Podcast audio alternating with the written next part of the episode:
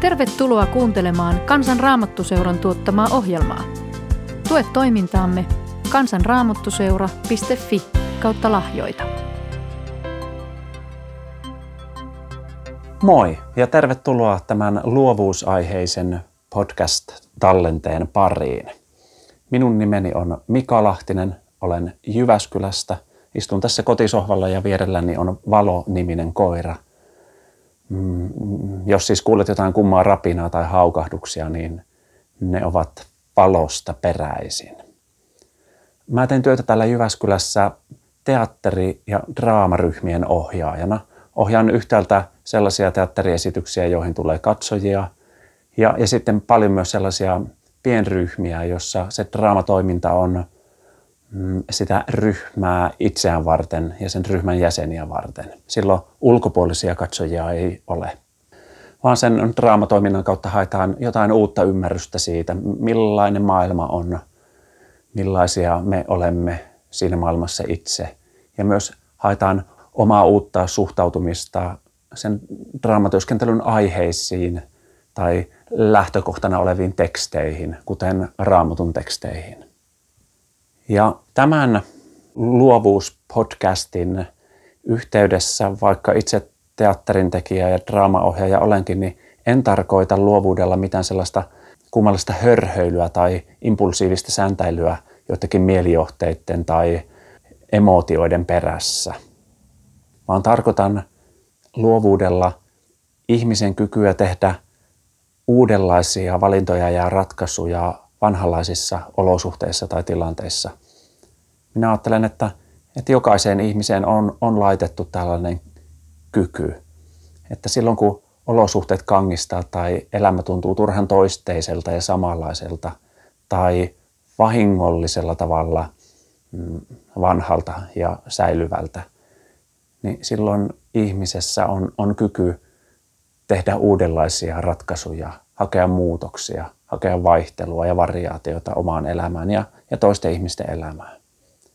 Ja sitten luovuus voi olla myös sitä, että kun elämä tuo yllättäviä haasteita tai aivan uudenlaisia olosuhteita, tilanteita, ihmisiä oman itse eteen, joutuu jonkun aivan uuden tai kummallisen äärelle, niin ihmisellä voi olla kyky tehdä riittävän hyviä valintoja ja ratkaisuja sillä tavalla riittäviä, että elämän edellytykset säilyy ja voi aivan uusissakin olosuhteissa toimia toisen parhaaksi tai oman itsen hyväksi.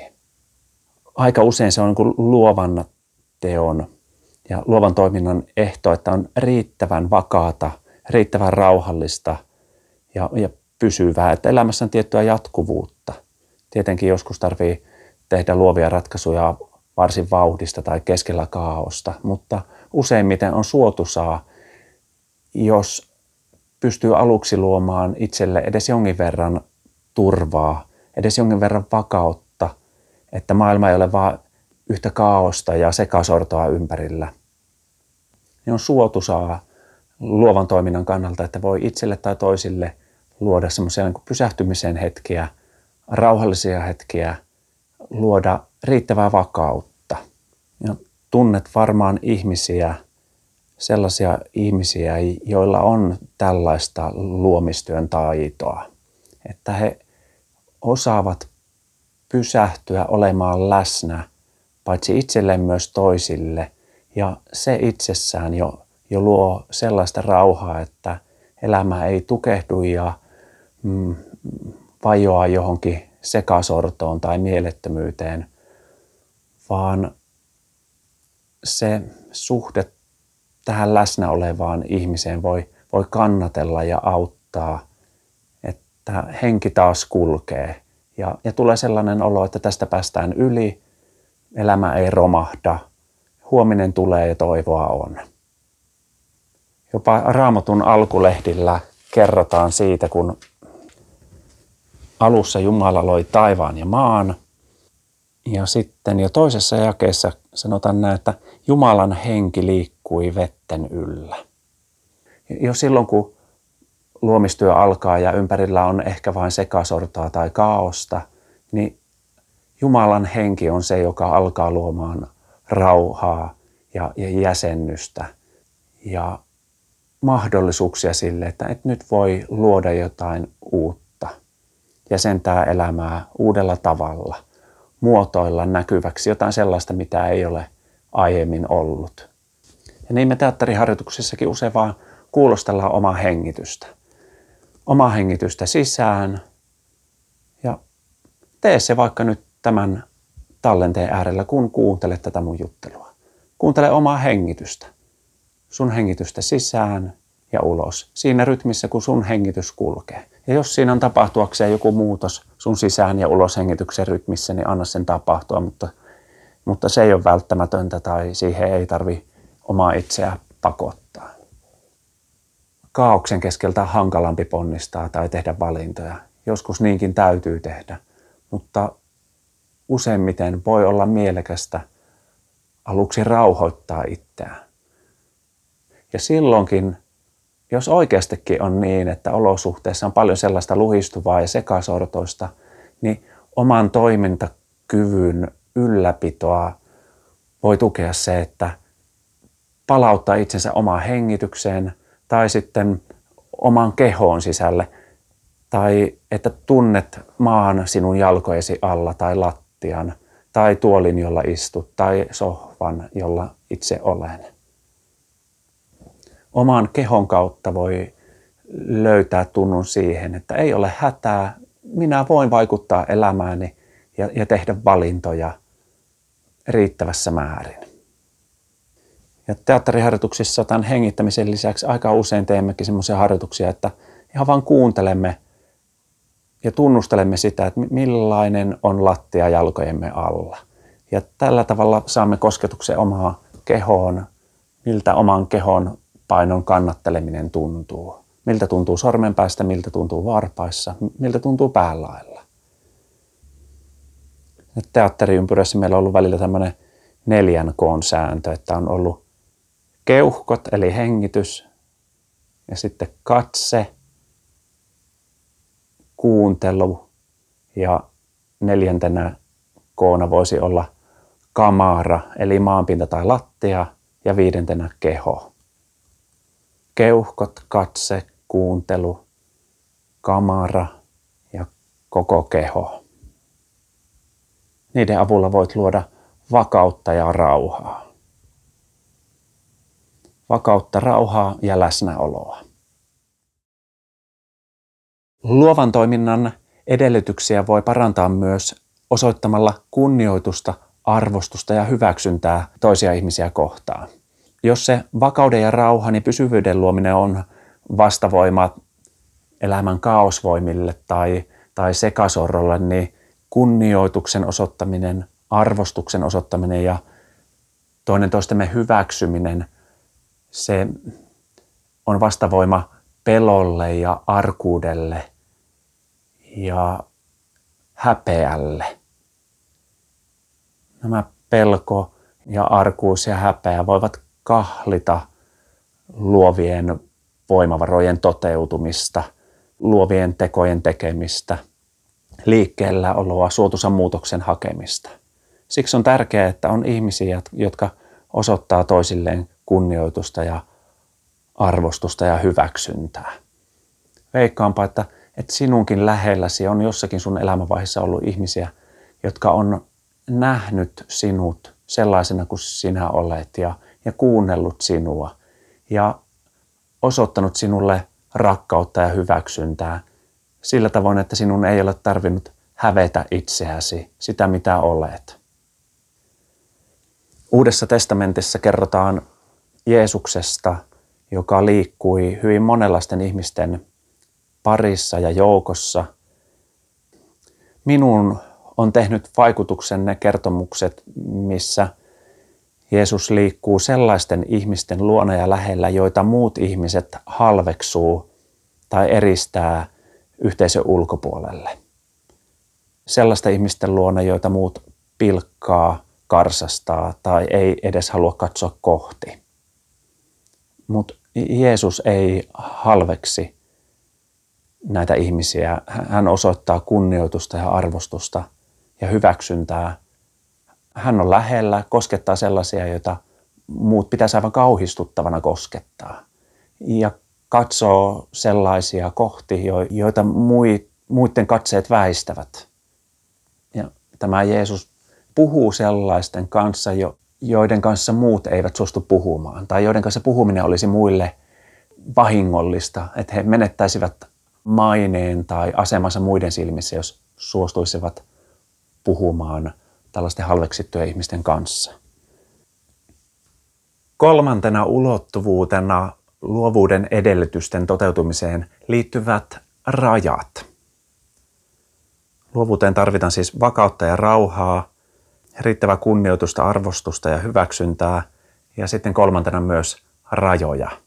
Ne rajatkin tietenkin suojelee kaaukselta ja, ja sekasorrolta.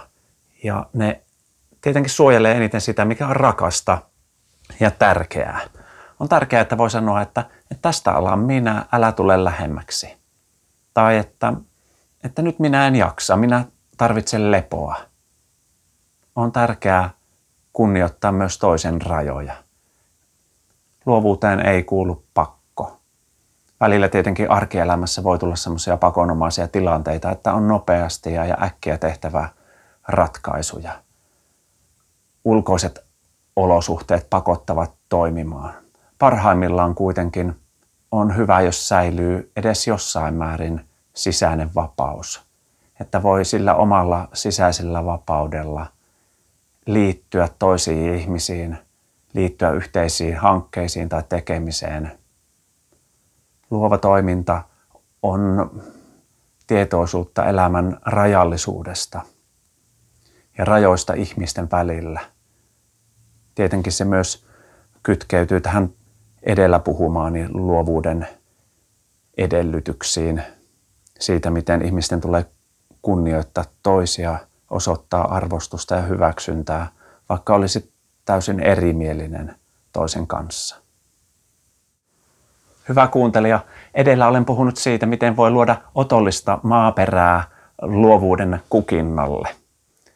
Tämä kaikki on ollut siis niin kuin riittävän vakauden ja rauhan luomista, kunnioituksen, arvostuksen ja hyväksynnän osoittamista, jotta on riittävä turva ja, ja sitten myös rajojen luomista, joka sekin lisää turvaa ja luo vakautta ja rauhaa.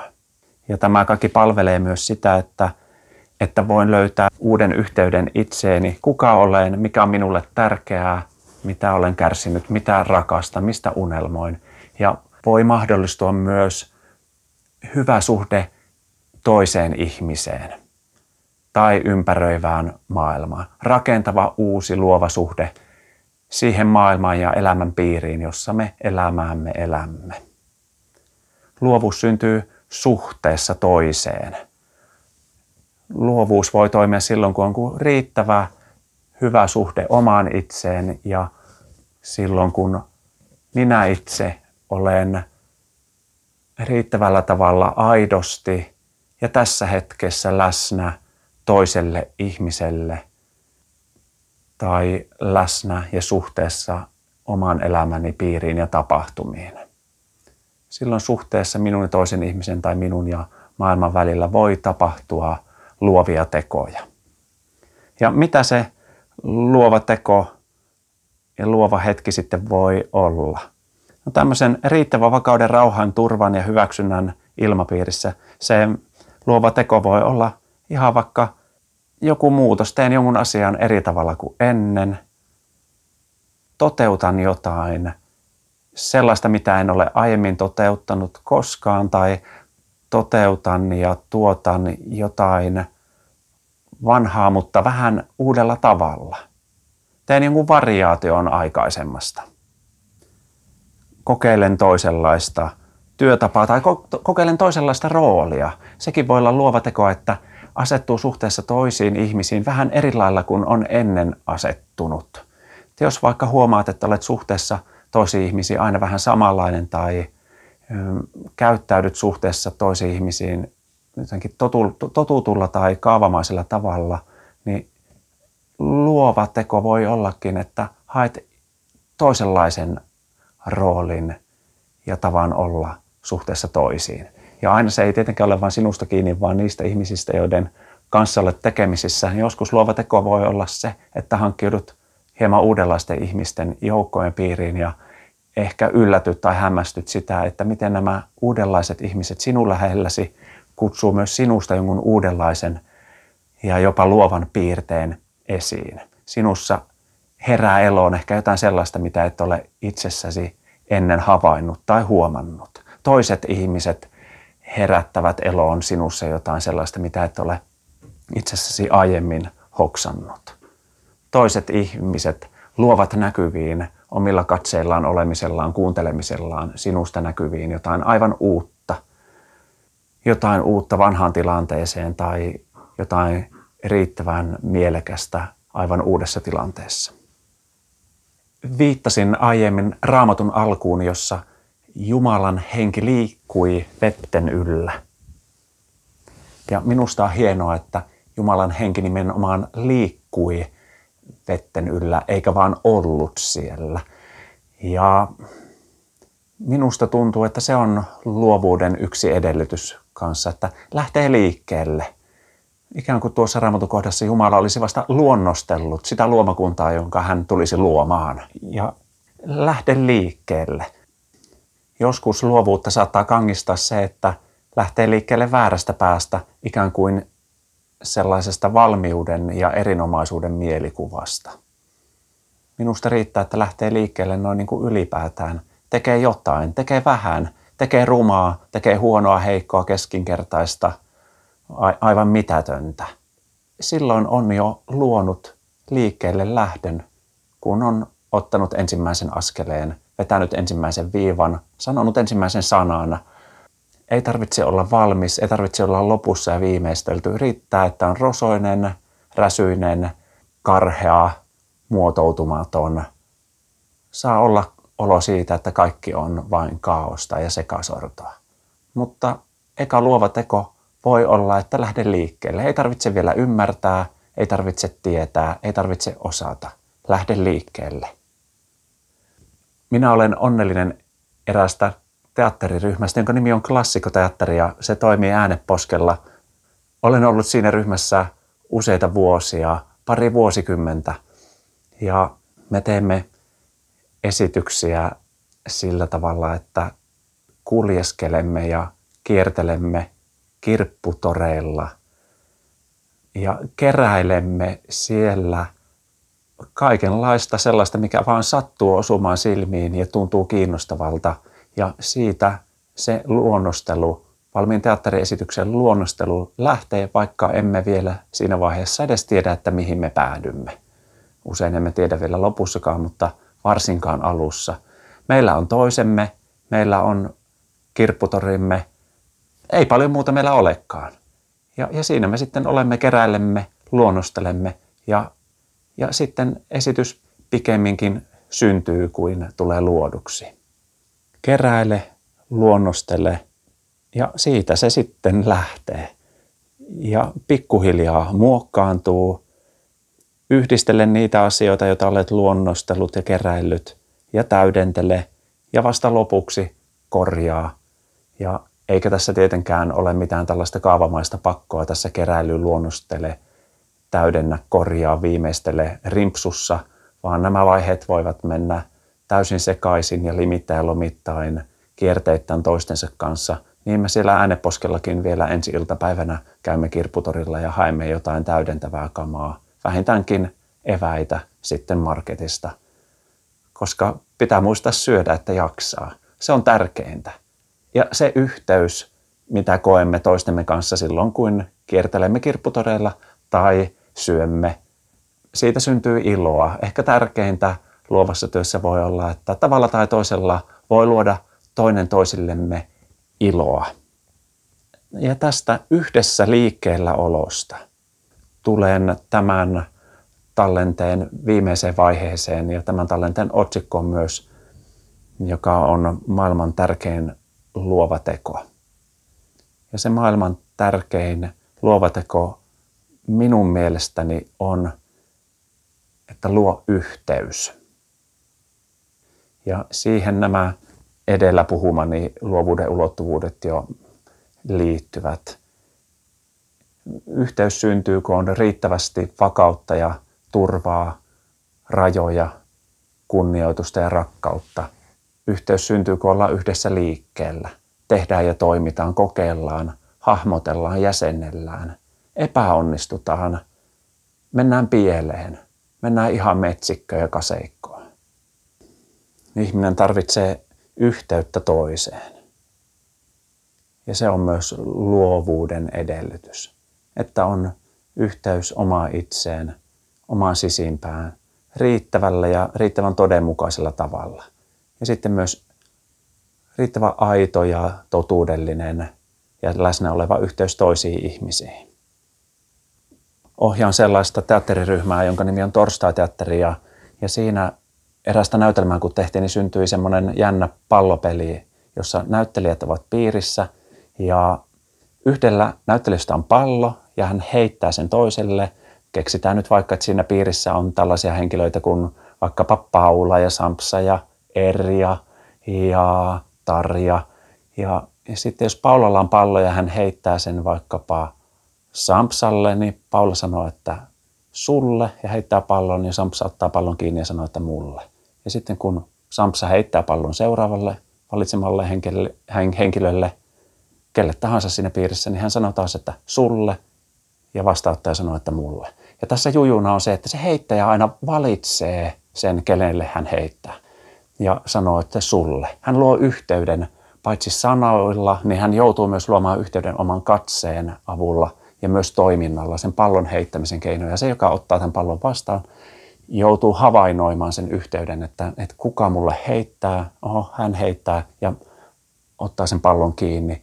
Hän katseen, kuuntelun ja fyysisen toiminnan kautta ottaa pallon vastaan ja ikään kuin hyväksyy sen yhteyden, että minulla on heitetty pallo ja nyt se on minulla. Ja näin syy, syntyy tällainen pieni luova pallottelu, jossa myös jokainen, yleensä käy näin sellaisessa suurin piirtein fiksussa ryhmässä, että, että jokaiselle pallo tulee heitetyksi ja jokainen saa heittää jollekin toiselle. Syntyy tämmöinen vastavuorosten pallon heittämisten ja kiinniottamisten yhteys ja ilo. Aiemmin puhuin sinulle Jeesuksesta, joka kohtasi syrjittyjä ja halveksittuja ihmisiä. Jeesus loi heihin yhteyden. Hän keskusteli heidän kanssaan, jutteli, hän näki ja kuunteli heitä ja kosketti myös heitä. Näille ihmisille Jeesuksen luova teko, yhteyden luominen oli tietenkin jopa pelastavaa. Et minä kelpaankin seuraan, minä kelpaan tämän Jeesuksen yhteyteen siitä huolimatta, että on ihmisiä, jotka arvostelevat. Ja, ja tällä tavoin nämä ihmiset eivät jääneet yksin oman häpeän tai syyllisyyden kanssa tai oman sairautensa kanssa. Oli Jeesus, joka halusi olla läsnä heidän kanssaan. Ja tämä Jeesuksen teko, että hän loi yhteyden, oli näille ihmisille pelastava teko yksinäisyydestä yhteyteen, häpeästä kelpaamiseen tai syyllisyydestä armoon ja anteeksi saamiseen. Mutta ajattelen, että tämä Jeesuksen teko luoda yhteys loi vielä enemmän. Ehkäpä se loi uuden tavan toimia näissä olosuhteissa ja näissä ihmisten yhteisöissä. Mahtoiko olla niin, kun ihmiset näkivät Jeesuksen tavan toimia, että he oppivat siitä jotain itsekin? Ehkä jotkut vanhat asenteet tai luutuneet käsitykset tai ideaalit saattoivat särkyä ja murtua hyvällä tavalla. Ehkä ihmisten keskuuteen syntyi uudenlaista myötätuntoa ja huomatuksi tulemista. Ehkä jotain vanhoja vahingollisella tavalla luutuneita käsityksiä saatettiin purkaa ja muuttaa. Ehkä silmät avautuivat, että, että tässä minun lähelläni on ihminen, jota minun täytyykin kuunnella, joka minun tulee hyväksyä, vaikka en ole aiemmin tottunut ajattelemaan niin.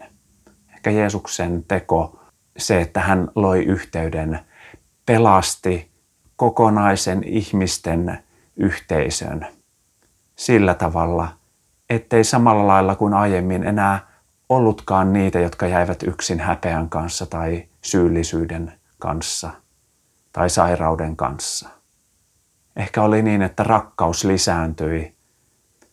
Ne, jotka olivat jääneet yksin, tulivat valituiksi ja huomatuiksi. Ja ehkä myös heistä tuli heitä, jotka huomasivat toisia, menivät toistensa luo ja ottivat heidät mukaan. Sinä kelpaat, sinä olet minulle tärkeä. Kiitos, että kuuntelit tämän ohjelman maailman tärkeimmästä luovasta teosta. Minun nimeni on Lahtisen Mika ja jos haluat lähettää palautetta, kommenttia tai sinun ajatuksiasi minulle, niin tee se. Lähetä sähköpostia minulle osoitteeseen mika.lahtinen at sana.fi. Kiitos kuuntelusta. Moi moi!